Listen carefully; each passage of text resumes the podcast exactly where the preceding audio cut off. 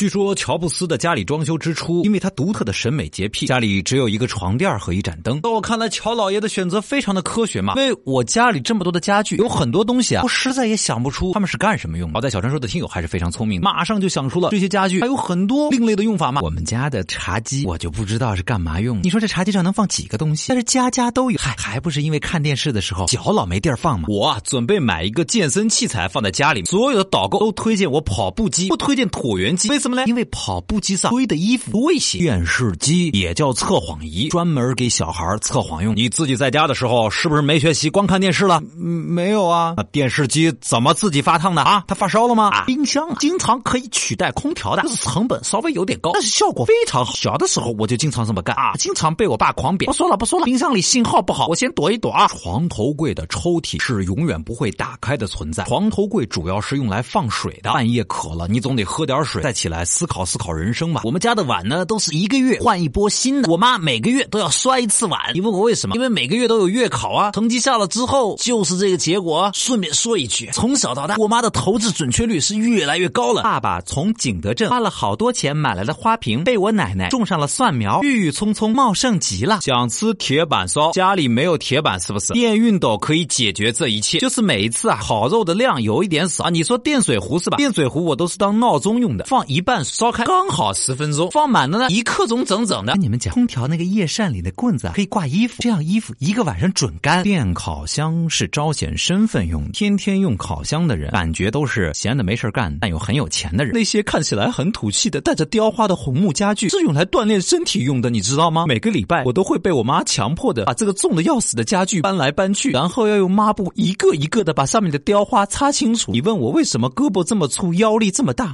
买了你就知。道了，手机和电脑是干嘛用？是用来修仙的。你看我这黑眼圈了吗？对，马上要掉下巴上了啊！因为我马上要渡劫了啊！经过船长粉丝这么一点拨啊，船长有一种茅塞顿开的感觉！原来家里那些没有品位又难看又不知道干什么用的家具，还有这般的妙用啊！你们家的那些大家伙神儿一般都用来干什么呢？你对家里的家具有什么另类的用法吗？可以跟我们一起来聊一聊。查找公众微信号，找到小传说，新浪微博的用户查找小传说说说，或者在我们的音频下方直接留言。说的最有意思的呢？啊，船长就送你一份礼物吧，嘿，嘿，嘿。其实船长的生活方式非常的简单，天花板为被，地板为床，给我一台手机，只要有电源和 WiFi，手机就是我的电视，手机就是我电脑，手机就是我的笔记本，手机就是我的书柜，手机是我的饭，也是我的碗。有了手机，我不用上厕所，我不用洗澡，我也不用出门，手机就是我的兄弟，也是我的女朋友，手机就是我，我就是我手机。